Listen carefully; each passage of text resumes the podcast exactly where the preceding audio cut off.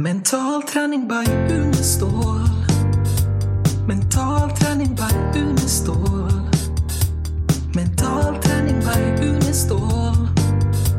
Mental träning by Unestål. Hey, hey, hey, Hej och välkomna till eh, poddavsnitt nummer fyra. Vi håller på och pratar om 80-talet och eh, vi kommer att få Lars-Erik att berätta vad som var det viktigaste under 80-talet när det gäller den mentala träningen. Mm, jättespännande. Lars-Erik? Ja, på 80-talet hände det en hel del eftersom eh, den mentala träningen kom att sprida sig till eh, de flesta områden i samhället. Skolan, arbetslivet, hälsan och så. Men om man eh, tittar först vad som hände då på, med idrotten som ju hade varit det stora under 70-talet och att utvärdera den och att göra träningsprogram så var den stora utvärderingen inte vid 76, för då var vi inte färdiga vid första olympiaden i Montreal, utan det blev i samband med den andra olympiaden 1980 i Moskva. Och där gjordes det en eh, rapport som visade då att eh, den mentala träningen då hade omfattades av en tredjedel av hela laget som hade tränat mentalt. Men tittar man på de som gick till final så var det drygt hälften som hade tränat mentalt och tittar man på de som tog medaljer så var det två tredjedelar. Det fanns en, alltså en tydlig och signifikant korrelation mellan mental träning och resultat. Och det kan man naturligtvis tolka på två sätt. Antingen att den mentala träningen har gett det här resultatet eller att de som var duktigare var mer intresserade av mental träning. Och antagligen är det väl både och då. Men eh, det gjorde ju att intresset ökade ännu mer för mentala träning inom idrotten. En sak som hände i Moskva var ju att vi alltid hade idrottspsykologiska kongresser eller idrottsvetenskapliga kongresser och eh, den låg då nere i södra Sovjet, Stalins huvudstad. Och eh, det var intressant att se hur ryssarna då eh, gjorde allt för att göra ett bra intryck.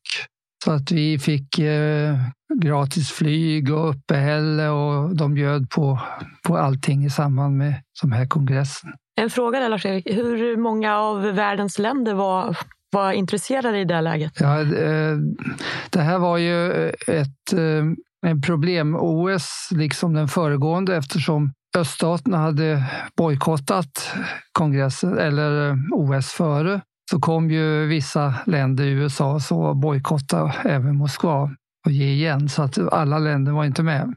Men eh, de flesta var ju med i alla fall. Spännande. I samband med den här kongressen så valdes jag in inom eh, Världsförbundet för idrottspsykologi i eh, International Society of Sports Psychology. Jag satt i styrelsen då under 12 år sedan från och med Moskva-olympiaden. Och eh, då fick jag ju olika uppgifter och bland annat fick jag uppgiften då att börja skriva böcker omkring mental träning i idrott. Så den första boken jag gjorde var The Mental Aspects of Gymnastics och eh, där hade jag bara med de tränare och de idrottare som hade tagit guld i olympiaden. Jag fick med det bästa som fanns i världen. Hyfsad kvalitet. Som, som författare i den boken. Plus att jag skrev halva boken själv också. Eh, jag fick en annan uppgift som var intressant och det var att ordna världskongressen i idrottspsykologi som då hade, eh, var var fjärde år. Och eh, då tog jag ordnade den i Köpenhamn tillsammans med Idrottsförbundet i Köpenhamn. Och det var 1985. Och sen hade jag innan då här i Örebro hade jag det jag kallar för sommaruniversitet. Jag hade börjat med det på högskolan att eh, använda somrarna till att göra sommaruniversitet. Och eh, bland annat hade vi då sommaruniversitet omkring mental träning där eh, själva diplomen gavs av University of Utah som jag hade bra samarbete med då. Och det var alltså innan den här kongressen då som vi hade det. Under kongressen så tog jag upp en tanke om att göra den mentala träningen skild från den vanliga idrottspsykologin. För fram till dess så hade mental träning varit en del av idrottspsykologin bara. Och idrottspsykologi på den tiden och lite av det gäller fortfarande var inte särskilt populär bland de aktiva idrottarna och eh, tränarna. Jag bara undrar vilken anledning då? Jo, Mm. man såg det nämligen precis som psykologin i stort, att det var, här var till för människor som hade problem. Hade man problem gick man till en psykolog och därför så var det samma sak inom idrotten. att eh, Det var först när man fick problem så skulle man gå till en idrottspsykolog. Och därför så eh, var många väldigt tveksamma till det. För gick man till en idrottspsykolog så säger de andra, vad är det för fel på dig? Är det något fel i huvudet på dig? Så jag ville gärna skilja mentala träning eftersom den vände sig till alla människor och få bort det här att mental träning skulle vara till, precis som idrottspsykologi, för problem. För det, så uppfattas det lite i början.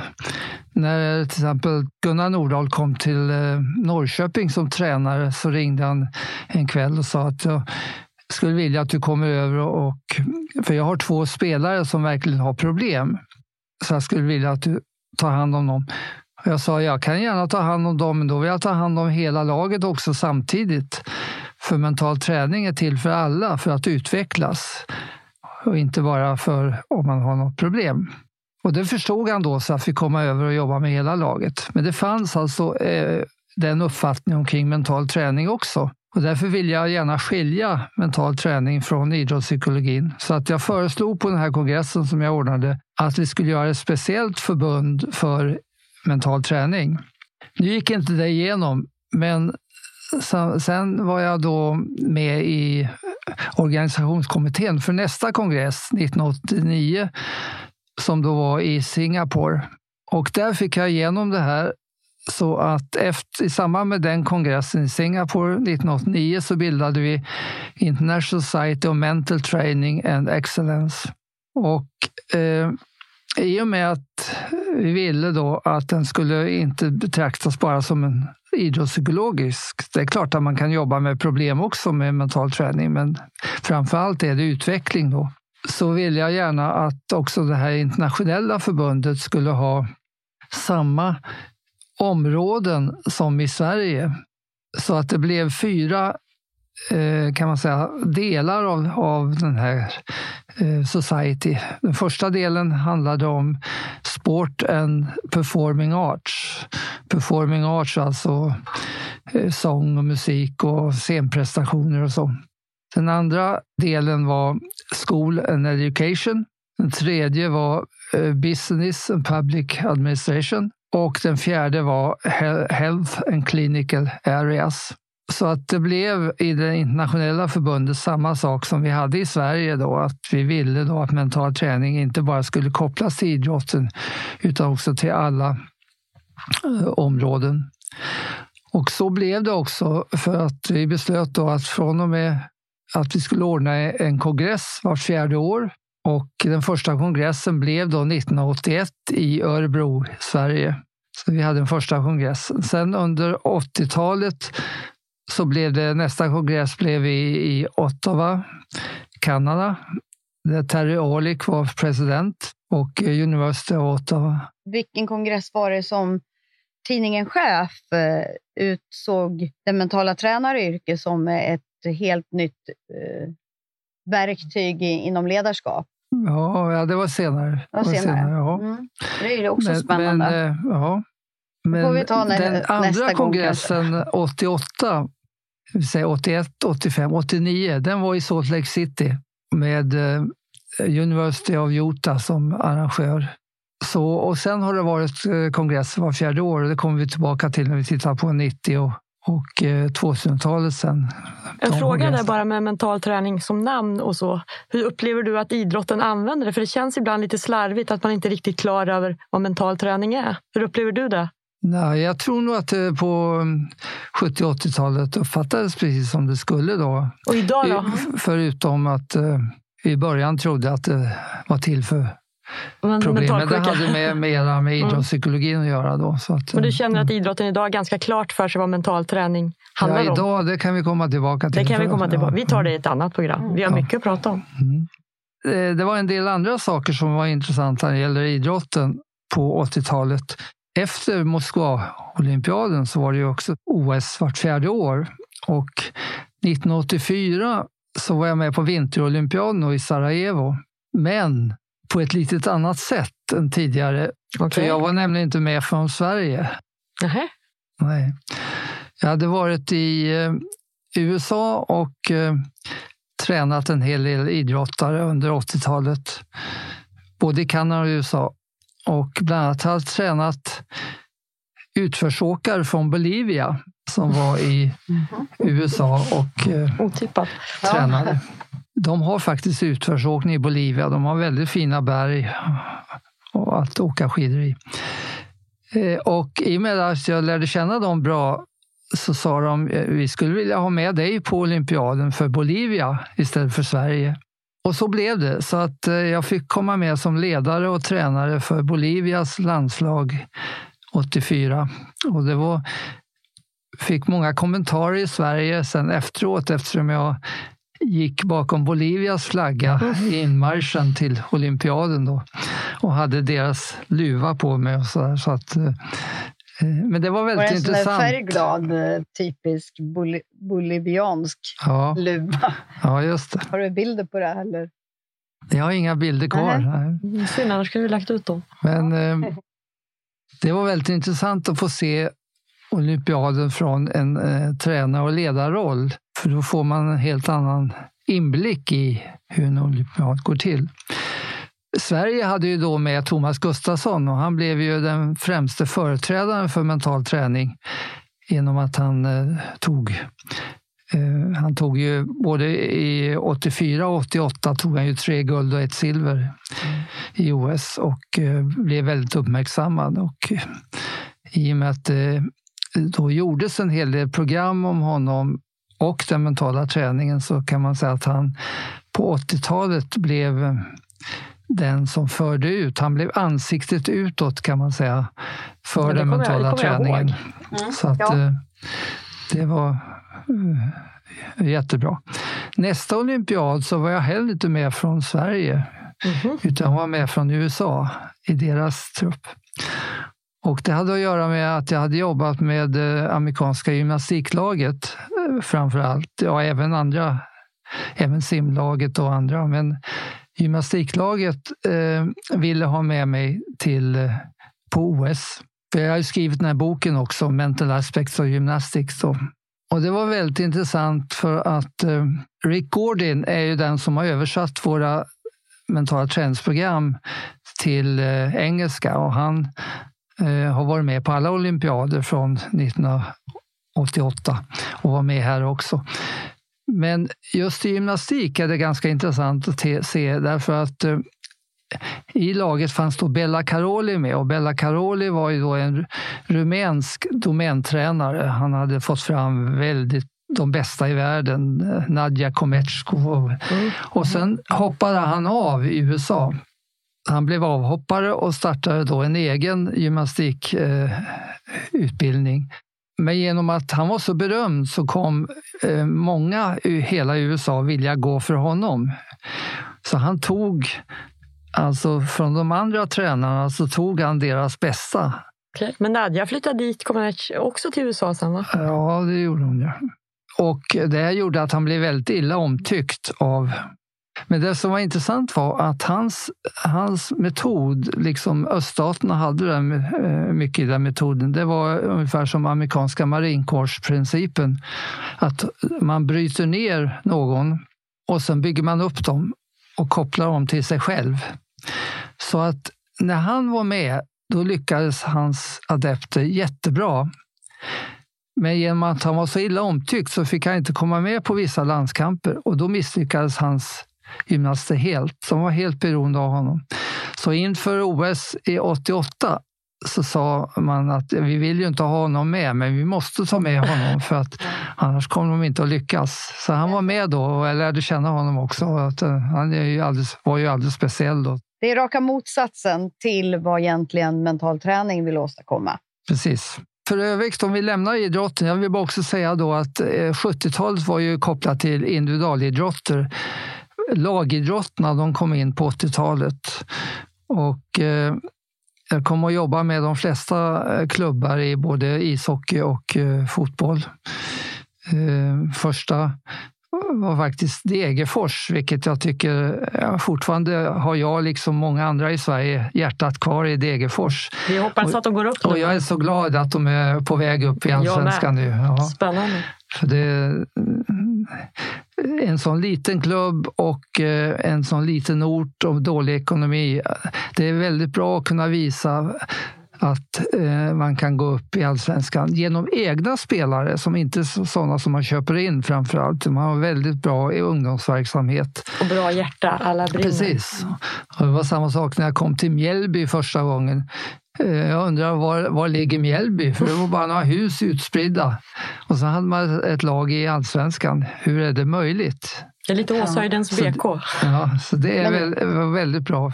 Det viktiga där det borde ju vara också att man jobbar rätt så mycket med hela teamet och få till en bra teamkänsla. Ja, absolut. Den här synergin. Och det är Ja. lättare att få en bra teamkänsla om man har folk som kommer från egna staden och egna klubben istället för att man har spelare som har spelat i en sex, sju klubbar och så kommer de till den åttonde klubben då. Eh, Det är klart att det är inte samma hjärta och så har man för byggt en kultur, så när man sätter dit spelare så kommer de också att växa i en sån Ja, kultur. utan eh, de som man köper in, det är mera för pengarnas skull som de spelar än, än för klubbens skull. Så det borde egentligen eh, förbjudas eh, eller åtminstone begränsas. Vi håller tummarna Finns för det- Degerforsen. Det finns ju vissa engelska lag som knappast har några engelsmän med. Och det, det tycker jag... Ja. I vilket fall så var lagidrotterna då eh, intresserade på 80-talet och det hände mycket där som vi får lämna till en annan gång då. Därför att eh, det finns en del annat på 80-talet Mm. som vi måste komma in på.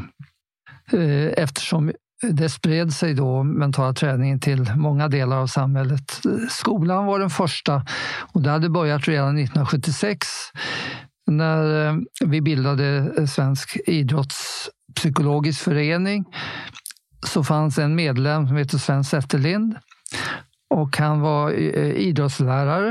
Och Han sa, men mental träning, det är väl inte bara till för idrotten, det borde komma in i skolan. Ja, visst, sa jag. Det tycker jag att vi gör ett försök. Jag skulle gärna vilja doktorera, sa han. Eh, så det kan jag göra ett projekt. Vi kan göra ett projekt tillsammans som leder, ska leda fram till min av, avhandling.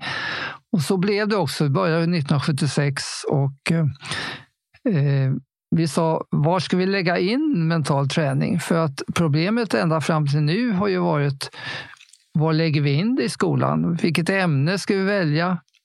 Och, och är de villiga att släppa till timmar till mental träning? Och då var det naturligt att det blev idrotten, idrottsämnet. Gymnastik och idrott hette det. Och att vi i slutet av de timmarna eh, la in korta program i mental träning. Och det började med mellanstadiet och sen gick vi ända från förskolan upp till gymnasiet och gjorde försök. Och det ledde fram till att 1982 när han doktorerade så var resultaten väldigt intressanta i den avhandlingen. Den visade att trots att det var så korta program i slutet av idrottstimmarna ett par gånger i veckan så hade det gjort en stor effekt, inte bara på skolarbetet utan också på personligheten och på olika eh, problem, psykosomatiska problem. Bengt Saltin gjorde den eh, fysiologiska utvärderingen, vår främste eh, idrottsfysiolog och kunde visa att eh, man sov bättre, mindre ont i huvudet, mindre ont i magen och så vidare. Så en rad sådana saker gav de här korta minuterna effekt på. Det är många som kommer på våra kurser och som, som jag träffar som säger att de kommer ihåg den här avslappningen på gymnastiken och att de mådde så himla bra av det. Ja, visst, och i och med att, eh, eh i och med att det här gav så bra resultat så kom det in då i idrottsämnet eh, på nationell nivå under rubriken spänningsreglerande tekniker. Och det gjorde då att idrottslärarna började använda det över hela Sverige. Och 1984, två år efteråt, gick vi ut till 6 000 idrottslärare i Sverige och frågade hur många av dem som jobbade med det. Och då var det 72 procent. Och det betyder att eh, 70 procent av svenska folket fick det här, fick mental träning på 80 och 90-talet. Fantastiskt. Det förmån. får vi ju sätta upp mål så vi kommer tillbaka till. Ja, För den, eh, den tiden de gjorde på avslutet på, på gympan, den var ju rätt så kort. Det var kanske 5-6 minuter. ja precis. Det är väldigt kort, tid. Ja, Så att det borde ju effekten. gå att få in eh, rätt så lätt Ja, i nutid också. Mm. Eller ja, hur? Ja. Och eh, eh, det intressanta var också att eh, när jag var ute och pratade så sa jag, vet ni om att era barn får mental träning? Nej, det vet du inte. Jag går hem och frågar dem. Och sen när vi gick hem och frågade sa de, jo vi lägger oss ner i slutet av idrottstimmarna och kopplar av, slappnar av. Men det hade blivit så naturligt, det hade man inte ens gått in och sagt, hem och sagt till föräldrarna. Det är det man vill att det ska bli. Eh, ja, Tycker jag. därför att eh, hade, de, hade läraren sagt nu måste vi fråga föräldrarna om vi får lägga in det, mental träning i skolan. Eh, och så har han gått hem och sagt nu ska vi ha mental träning. Vad är det? hade föräldrarna sagt. Det låter ju skumt. Och så har det blivit massa eh, liv om det. Istället för att det blev naturligt. Som man inte ens funderar över. Så ibland kan det ju vara bra då att eh, innan man börjar använda ordet mental träning, att man får förklara vad det är. Mm. Så att det inte är några missuppfattningar omkring det. Det är det som är meningen med podden, eller hur? Det är det Ja. som är meningen med podden. Ja. Ja, just det. Ja. Precis. Jo, sen kom 80-talet med eh, tillämpningen på väldigt många områden. Eh, arbetslivet var ju en, ett område. Och det intressant var att eh, jag träffar ju ofta ledningen för olika företag först för att introducera vad mental träning är. Så jag träffade ledningen för Sverige då i Televerket och berättade om mental träning. Och de blev väldigt intresserade och sa att ja, det här mental träning och motivation, det låter ju väldigt angeläget för oss. Men samtidigt säger du ju då att det är bättre att eh, höja motivationen 10 procent hos alla anställda, hos alla medarbetare, än 30-40 procent hos några få chefer. Eh, för att ofta blev det så att man jobbade med cheferna först. Då. Och då kom ju frågan, ja, hur når man ut till alla medarbetarna? Hur många har ni? Ja, vi har 48 000 i Sverige. Ja, hur ska man nå ut till dem? Ja, vi, har ju inte, vi, vi kan ju inte ta in konsulter till det. Det skulle bli alldeles för dyrt. Nej, så ja, det, gör, det behöver ni inte därför att mental träning är ju någonting som man gör själv. Så det enda ni behöver göra det är att se till att alla medarbetarna får möjlighet att träna mentalt. Ja, men man måste väl ha någon som leder eller någon som in, instruerar och motiverar. Ja, men det behöver ju inte ta in någon konsult, så det kan ni ju ta i er egen personal. Ja, det tyckte de var en bra idé. Så sa de att då ska vi fråga ett antal personer om de vill bli eh, distributörer av mental träning till sina arbetskamrater. Vad ska vi kalla dem? Jo, då beslöt vi att vi kalla dem för målbildstränare. Så att varje teledirektör gick ut i sitt område och frågade vilka av er skulle vilja bli målbildstränare och samtidigt med ert vanliga jobb också introducera det här för era arbetskamrater. Och vi fick in massor av svar. Vi tog in, valde ut ett eh, 40-tal som fick komma in några veckor för en utbildning. Och en av dem som var med då i första kullen, det var Janne Alriksson som, ni, som jobbar med oss fortfarande och jobbar med idrotten och motorsporten och mental träning. Han var, han var inom Ja, jag jobbar med. Marcus Eriksson idag. Med. Ja, just det. Och det här, eh, sen gjorde, eh, gjorde, då, ett, gjorde jag ett program speciellt för Televerket eh, som handlar om motivation och sen gjorde de en tidning som heter Mål. Och och efter drygt ett år så hade vi nått ut till alla 48 000. Så det här blev en väldigt bra modell Mm, det är en styrka att kunna använda och den skulle man behöva använda fortfarande idag för att fortfarande så fastnar mental träning på en liten grupp i, i företagen istället för att nå ut till alla. Så att eh, det första företaget var, blev en väldigt bra modell kan man säga. Ett annat område var ju då hälsan. Och väldigt kort kan man säga att det, det, kan vi komma tillbaka till sen när vi tittar på hur kan man använda mental träning på olika hälsoområden. Mm. För att eh, där fick jag möjlighet att pröva ut mental träning för olika hälsoproblem tillsammans med eh, många utav sjukhusen i Sverige och bland annat universitetssjukhusen som då var väldigt intresserade av mental träning som en, en eh, eh, komplementär medicinsk metod. Jag var väldigt noga med att i, i allt arbete tillsammans med medicinare säga att mental träning är ingen alternativ metod. Det är inte så att man går till mental träning istället för att gå till medicinen. Utan Eh, det blir, eh, eh, blir ett alternativ. Och det upplevde de ju som väldigt positivt, för alla läkare vet ju att en patients attityd och inställning och till sinnestillstånd påverkar också den medicinska behandlingen. Dessutom får man ju med patienten också i behandlingen på ett annat sätt än när man bara är föremål för behandling. Så det fanns många skäl till att eh, man inom medicinen var intresserad av den mentala träningen.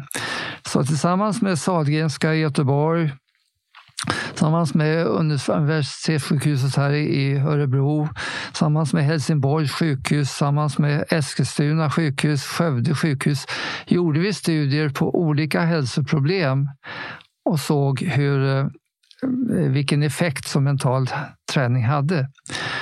Och eh, det här är ett jättestort och viktigt område och det kan vi kanske komma tillbaka till då när vi eh, i senare poddar tittar på hur mental träning kan, kan vara en hjälp i olika hälsoproblem.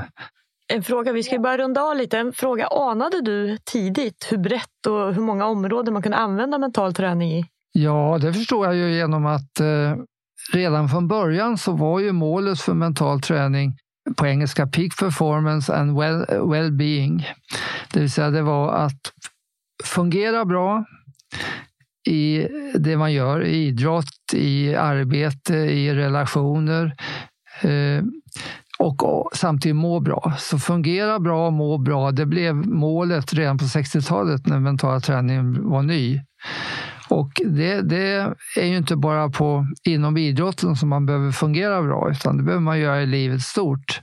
Och må bra, det behöver man göra även i idrotten och inte bara utanför idrotten. Så att eh, målet för mental träning var ju sånt att det gäller egentligen allt det man gör. Tack så jättemycket. Tänk att det här, allt det här som du har beskrivit här och nu under de här minuterna skedde för 30 år sedan. Mm. Det är helt fantastiskt. Ja, det finns så oerhört mycket att hämta ur, så det här är ju bara lite små ja. delar av det. Ja, det är det. Var ska de höra av sig, de här som lyssnar och har lite funderingar? Adresserna, Elena, du är bättre på den. Ja, jag provar igen. Ja, kör okay då. Mental träning by Unestal gmail.com. Helt rätt. Tackar. Ja, då säger vi hej då till er alla som har lyssnat på det här avsnittet och välkomna nästa söndag igen. Hej då! Mental träning by Unestål Mental träning by Unestål Mental träning by Unestål Mental träning by Unestål